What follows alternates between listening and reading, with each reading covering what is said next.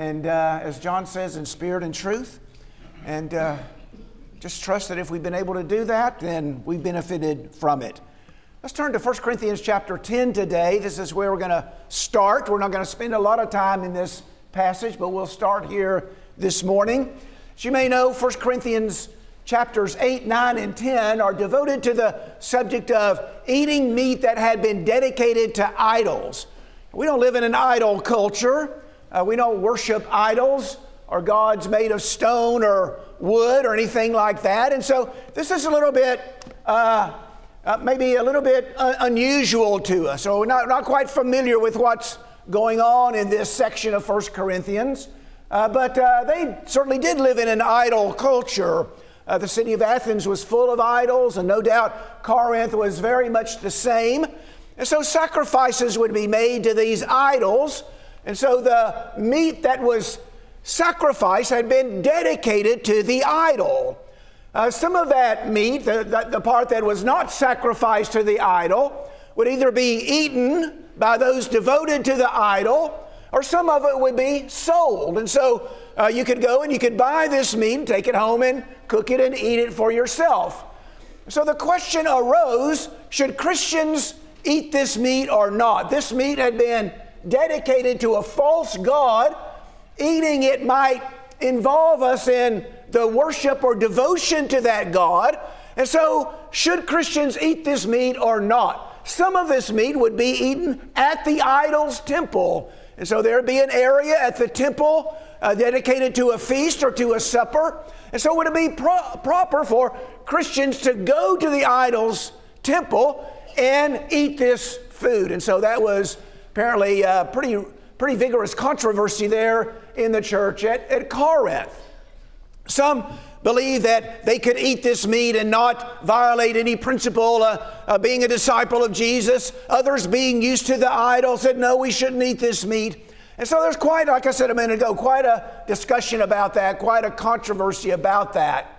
That's not really what we're going to talk about, but I said all that just to set up the statement in verse 31 of 1 Corinthians chapter 10 where Paul says, Whether then you eat or drink or whatever you do, do all to the glory of God. Whatever, whatever you do in this matter, whether you eat or not eat, whether you drink or don't drink, whatever you choose to do, you make sure that you do it to the glory of God. In fact, everything we do in our lives, everything we do should be to the glory of God. And that's that's what we're going to talk about this morning. I've taken the title of the lesson from that expression there in chapter 10 of 1 Corinthians in verse 31 all to the glory of God. Now, the glory is a pretty big subject in the Bible. The Bible talks a lot about glory, and so might do us well to spend a little bit of time talking about it. What, what is glory? What does it mean to give glory? Well, glory has to do with splendor and majesty and position, a position that's worthy of honor or a person that's worthy of respect. And so when it comes to the glory of God, we think about the splendor of God, the majesty of God. God in all of His glory. He occupies a position of might and strength and power and authority, and we recognize that strength and power and majesty. In Revelation chapter 19 and verse 1, it says, Salvation and glory and power belong to our God. And so just notice how he's uh, associated all those terms together salvation and glory and power belong to our God. In Acts chapter 7 and verse 2, he's described as the God of glory. And in Ephesians chapter 1 and verse 7, the Father of glory. And so he is the God of glory, the Father of glory. And he possesses glory. It's part of his, just part of his being. In Isaiah 35 in verse 2, they shall see the glory of the Lord, the majesty of our God. And so God's glory is something that He makes visible at times.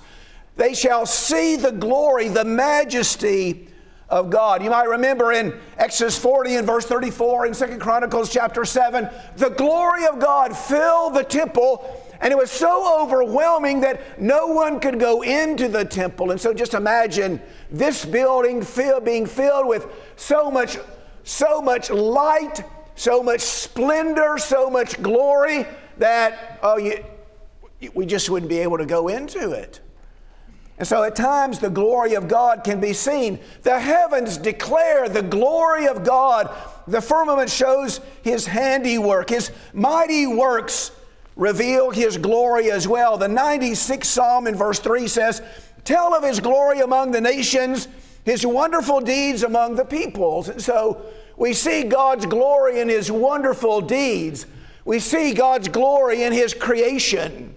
We see God's glory in the, the parting of the Red Sea. We see God's glory in the fall of the walls of Jericho. We see God's glory in the resurrection of Christ. And so we see God's majesty, His splendor, His authority, His greatness, His power in what He does. And so God indeed is the God of glory. But glory can also be given and received. And so God possesses glory, but we can also give God glory, and God can receive glory as well. 2 Peter chapter 1 and verse 17, Peter talks about the Mount of Transfiguration when Christ received honor and glory from the Father. And so he receives glory from the Father. What does it mean to give glory to or to receive glory? We have a, a, word for giving glory, to glorify. And so, what does it mean to glorify? to give glory? Well, the one who is giving glory is acknowledging that person or that individual or God's splendor and majesty and power and dominion and all of those things.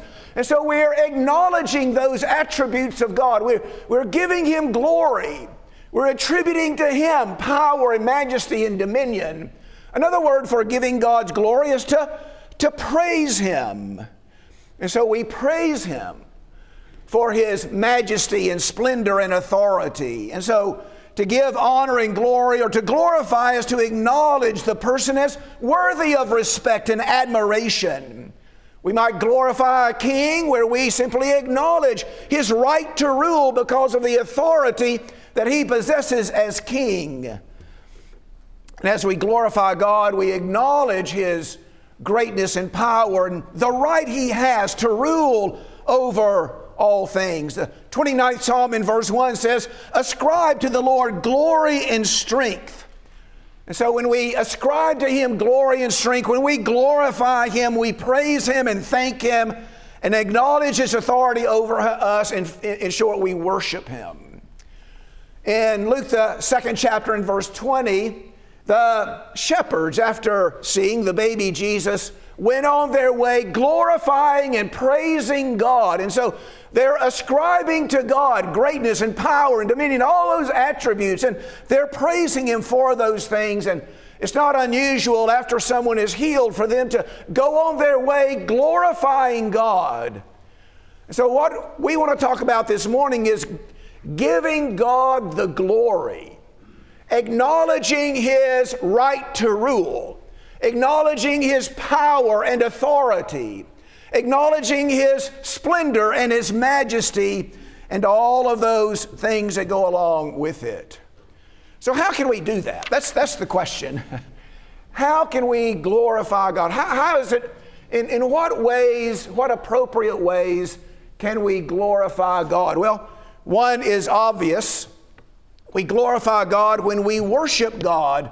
We glorify Him, we might say, straightforwardly or directly with our words. When we worship in spirit and in truth, John chapter 4 encourages us to do that, to worship God in spirit and in truth. And so when we do that, we glorify God.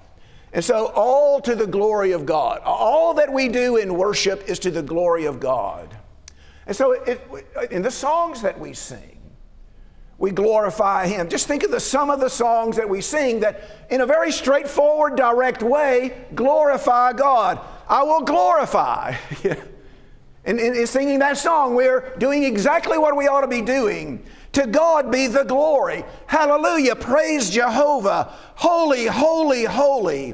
Praise God from whom all blessings flow. That's perfectly right for us to do those things in worship. Has a long history among God's people and go all the way back to the book of Psalms and maybe even prior to that and, and see these songs that are written, these psalms that are written giving praise to the Lord, these hallelujah psalms that begin with a statement of praise and end with a statement of praise. And so when we do that in our worship, we're doing what God's people have always done.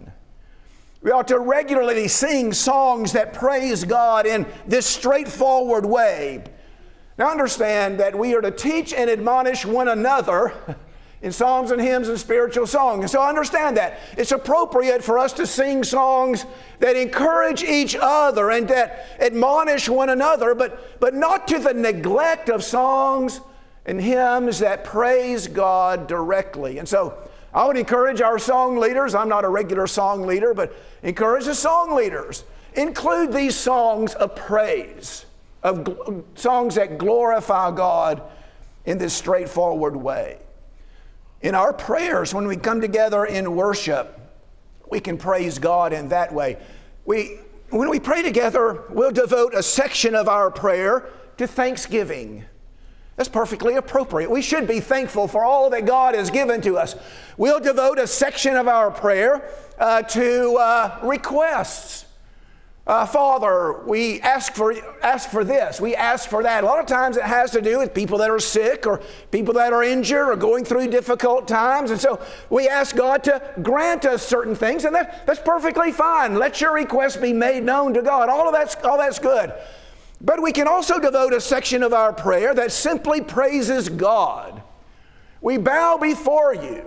We praise you for your power, for your wisdom, for your might, for your all of those qualities that we've talked about to this point. If you look at uh, some of the passages that include praise to God in the book of Revelation, that's, that's what you find. Revelation 4, verse 8 this is a throne scene. You remember we studied Revelation not long ago? We talked about the throne scene. Holy, holy, holy is the Lord God, the Almighty, who was and who is and who is to come. Verse 11 Worthy are, are you, our Lord and our God, to receive glory and honor and power because you created all things. It's perfectly acceptable. It's right. It ought to be done that in our prayers we extol God for his greatness. But we praise God in other acts of worship as well. In the Lord's Supper, we acknowledge God's great work of salvation in Christ. Now, we might not say it in so many words, but the very fact that we're devoting this time to the observance of the Lord's Supper, in which we magnify, we acknowledge Christ's work of salvation. And of course, He does that uh, fulfilling God's work. When we honor that, devote our time and our our attention to that. We're giving God glory. That's His work in the earth. And so, in other acts of worship, we glorify Him. And so, all to the glory of God. Now, understand we teach and admonish one another, understand that. But all to the glory of God in worship. Well, there are three other things that I want to talk a little bit about, all from the Gospel of John that may not be quite as straightforward or quite as obvious to us ways that we can glorify God or bring glory to God. One is found in John chapter 17. And so let's go over there, John chapter 17. You remember this, this passage contains a long prayer prayed by Christ before he uh, uh, is, is betrayed and then arrested and tried and eventually crucified. John 17, we're going to begin. Let's just begin in verse 1. Jesus spoke these things and lifting up his eyes to heaven, he said, Father, the hour has come. Glorify your Son, that the Son may glorify you. And so, in this particular case, put me in a position of authority and honor and glory, and just as I've glorified you. Even as you gave him authority over all flesh that to all whom you have given him, he may give eternal life. This is eternal life, that they may know you, the only true God, and Jesus Christ, whom you've sent. And then verse 4 I glorified you on earth. having accomplished the work which you've given me to do. I glorified you on earth. And then the next phrase tells us how he glorified God the Father on earth by accomplishing the work that you gave me to do. We glorify God when we do his work in the earth. We bring glory and honor to God as we carry out his mission in the earth. Now, that might not be as obvious to us as glorifying God in worship. That's pretty straightforward and direct. But we glorify God when we go about doing God's work in our life, in, in, in the world, in, in the earth. If someone you respected very highly, just think about a member of this congregation that you have a great deal of respect for. Maybe you know his character, and because of his character her character, uh, you, you have a great deal of respect for that person, or maybe something that he or she has done, and you know this person, you have a great deal of respect for, for him or her. And let's say he calls you up one day and says, uh, hey, Bob, I, I, I, I, want you to do something for me. My, uh, my grass is, is getting out of control, and uh, I, just, I just can't get to it. I just don't have the strength to get to it. Maybe he's elderly or something like that. Could, could, you cut your, could you come over and cut my grass for me? I would say, let me drop whatever I'm doing, I'll get right over, you know. And you, you, get out the lawnmower and you, you bag up the clippings and, and you weed eat and you're making sure everything is just so. And Why, why would you do that work for Him? You're honoring Him in the work. You're not going to do, uh, you know, uh, a, a, shoddy job. You're going to do it to the very, very best of your ability and carry it out just, you know, just as well as you can. Why? Why? Because you're honoring Him because of your respect for Him. And in doing this, you bring glory to Him. You're glorifying Him. You're acknowledging that He's worthy of your respect. And so it is with God. When God says, I want you to do these things in your life, in the world, among your circle of acquaintances, we, we do it because we honor Him, we respect Him, and we want to carry out His will in the world. And in doing that, we glorify Him. And so Jesus says, I've glorified you on earth. How, how did He do that? I accomplished the work that you gave me to do. In Jesus' case, he went about teaching the kingdom of God. In John chapter 12, for example, and in verse 49, Jesus says, I did not speak on my own initiative, but the Father Himself who sent me has given me a commandment as to what to say and what to speak. Now, I, I didn't just make up all this myself, Jesus said. The Father, He's given me a commandment what to speak. And so I spoke his word. And in speaking his word, he glorified the Father.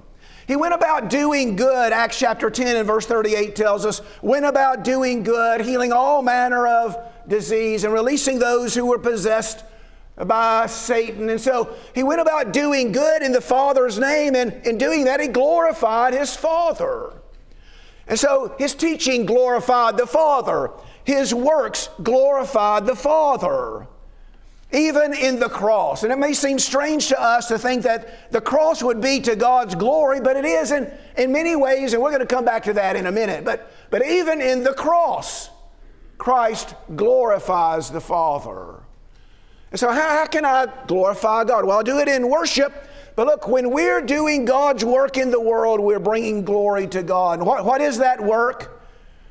When we advance the kingdom of God through teaching, through teaching others, by bringing them into the kingdom, when we are meeting together to worship, when we support the preaching of the gospel, when we're relieving the needs of God's people, we're, we're glorifying God by doing His work. But also, when we as parents bring up our children in the nurture and admonition of the Lord, we're glorifying God. That's what He would have us to do.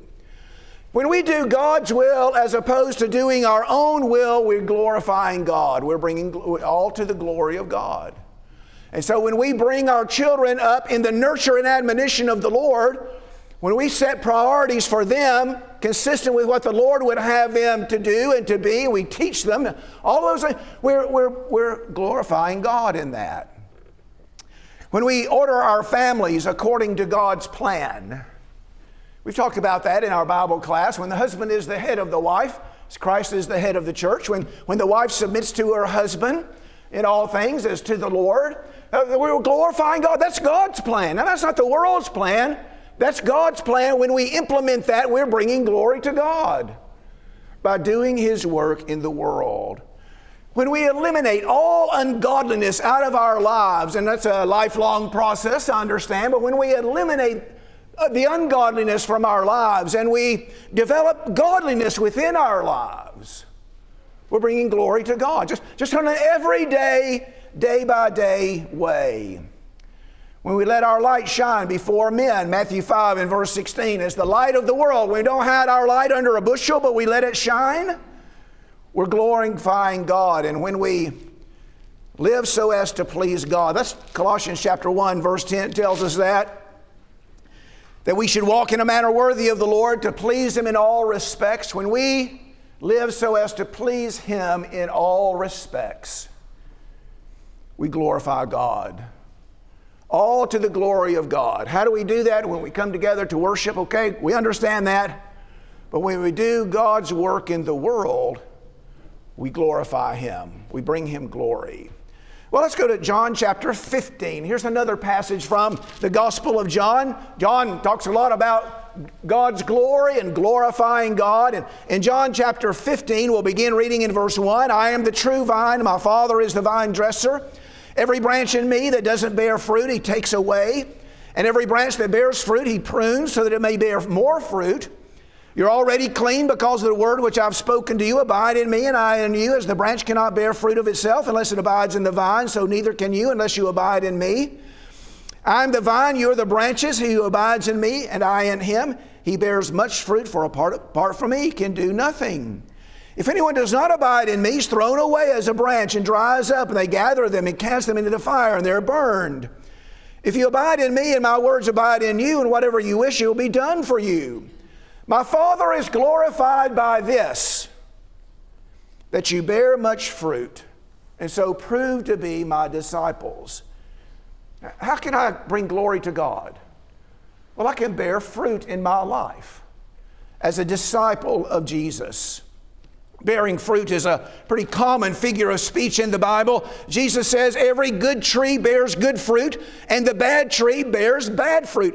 A good tree cannot produce bad fruit, nor can a bad tree produce good fruit. Every tree that doesn't bear good fruit is cut down and thrown into the fire, very much like what he said in John chapter 15. So the idea is, is being productive in the kingdom, producing a good result in the kingdom or in our lives. In Matthew 13, Jesus tells the parable of the sower. And you might remember that some of that seed that was sown by the sower fell on good ground and it produced result it produced fruit. Some a hundredfold some 60 and some 30 and so there, the idea of bearing fruit might be associated with bringing people into the kingdom teaching teaching people teaching the lost the gospel and bringing them in. But that's not the only way that we can bear fruit in god's kingdom. We bear fruit personally in our own lives Galatians chapter 5 talks about the fruit of the Spirit.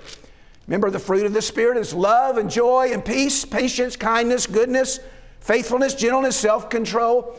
As we develop those qualities, as we become more patient, as we become kinder, as we become gooder, I know that's not a word, but you understand, as we become more faithful, as, as we develop more self control and gentleness, as we produce those fruits.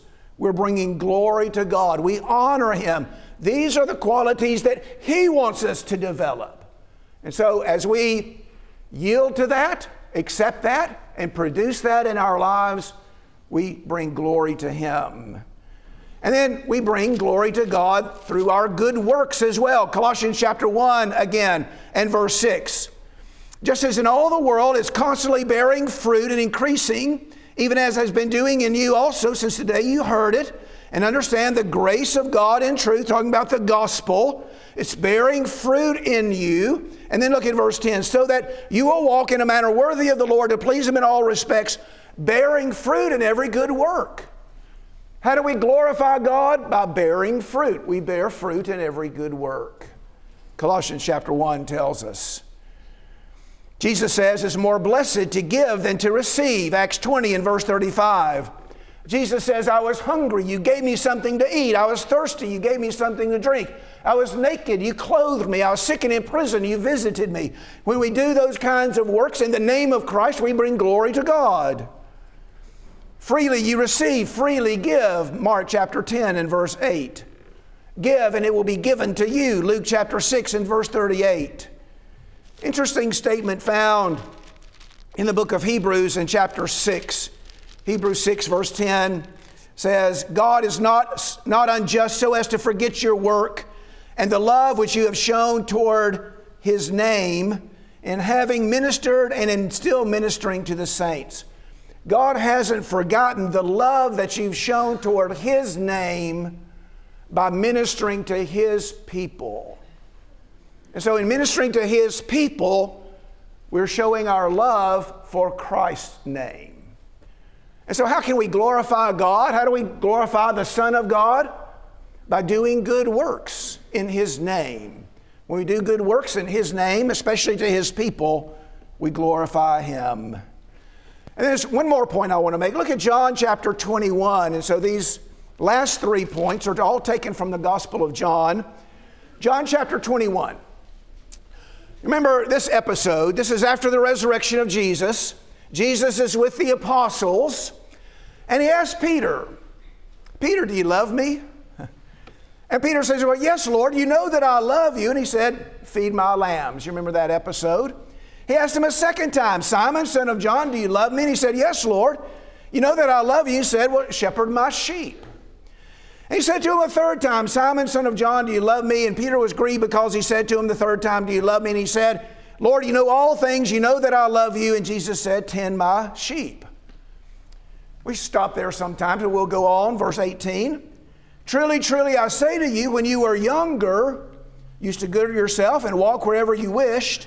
But when you grow old, you'll stretch out your hands, and someone else will gird you and bring you where you do not wish to go. Now, you, you've been sort of uh, free to do what, what you want, Peter, and go where you want, but the time is coming when you'll put out your hands, someone's going to bind you and take you where you don't want to go. Verse 19 comments on that. Now, this he said, signifying by what kind of death he would glorify God. You know, we, we can glorify God in the way that we die. So here's Peter is going to glorify God in his death. He's going to die a martyr's death. He's going to die for the cause of Christ. And in doing so, he'll bring glory to God. Remember, uh, Psalm 116, verse 15 says, The death of the saints is precious in the sight of God. Now, the Bible, other than this, doesn't tell us how Peter died, but very ancient tradition going way, way back uh, says that Peter died uh, a martyr's death by crucifixion in the city of Rome. Peter's death glorified God. He died for the cause of Christ. He was willing to give his life for the cause of Christ. Stephen's death glorified God. Uh, James' death in, in Acts chapter 12 would have glorified God. Remember in 2 Timothy chapter 4, Paul talks about, you know, I've, I've fought the good fight, I've kept the faith, I've finished the course. Uh, in the future, there's laid up for me a crown of righteousness. Paul's death glorified God. He died for the cause. And so his death glorified God. In Revelation 12, verse 11, these saints loved not their lives unto death, and they were faithful unto death. The death of Christ glorifies God. Look at uh, the book, the Gospel of John again, John chapter 12 this time. John chapter 12. And we're going to pick up, well, we could pick up in verse 23. Jesus answered them, saying, The hour has come for the Son of Man to be glorified. Truly, truly, I say to you, unless a grain of wheat falls into the earth and dies, it remains alone, but if it dies, it bears much fruit. He associates his dying with glorifying God. And he continues on down to verse uh, 32 If I'm lifted up from the earth, I'll draw all men to myself. And he was saying this to indicate the kind of death which he was to die. The death of Jesus, the cross, glorifies God. And again, we might think, well, that's a weird thing to, to say. And, uh, uh, uh you know, isn't the cross a shameful thing? Doesn't it bring dishonor to the one who's crucified? Isn't it a rather ignominious death? Well, in, in a way it is. But looked at it from God's perspective, in the cross, we see all the attributes of God that are worthy of our adoration and devotion. devotion. He accomplishes God's work of redemption by going to the cross. It's in the cross, more than anything else, that we see God's love and grace and mercy. We see God's justice and His willing to sacrifice. And so all of those things are seen in the cross. And so, yes, the cross glorifies God. From a human perspective, it's a shameful thing, but from God's perspective, it's a wonderful, honorable thing. Now, we don't have to die a martyr's death to glorify God in our death. We all, all, all are going to die. We understand that. But we need not die a martyr's death, a violent death like Peter did, or Stephen did, or even Jesus did. But if we die as faithful Christians, devoted to Him and His cause, living according to His will and not our own, shining His light in the world, if we fight the good fight, if we keep the faith and finish the course, if we live and die in faith, we will die a death that glorifies God. Now, you know people like that, don't you? you you've gone to the funeral and, and you've thought about their life and how devoted they were, how faithful they were, and how they fought the good fight and finished the course. And you think, glory be to God for this person. Well, what a wonderful thing that would be for us, wouldn't it? To have that be in people's minds when it comes our time. He fought the good fight, he finished the course, he kept the faith. He's glorified God even in his death. Our primary objective in life is to glorify God. We want to make a good living. You know, we want to live a nice, comfortable lifestyle. All of that. Our primary objective in life is to glorify God. How, how do we do this? Well, in our worship, of course, but in the entirety of our lives, as we do God's work in the world, as we bear fruit for Him in our lives, and at the end of life, dying the death of the faithful. Let's pray together. Our Father in heaven, we're thankful for the opportunity to come together and to worship you. We pray, Father, that our work, uh, our worship today has glorified you, that we have praised you and given you the honor and acknowledged your authority and your, your dominion as is due you. Our Father, we pray that our efforts to glorify you will not stop when we exit the building today but that in all of our lives, in every aspect of our lives, we bring glory to you. As we do your work in the world, as we bear fruit in our lives for you, and as we live in the prospect of death, we pray that we will bring glory to you. Our Father, we pray these things so that in eternity we may glorify you with all those who have gone before and praise you and give you the glory and the honor and the power and the authority that is so rightly yours. Help us to do these things, Lord. Help us to do them better than we have in the past. We pray this in Jesus' name. Amen.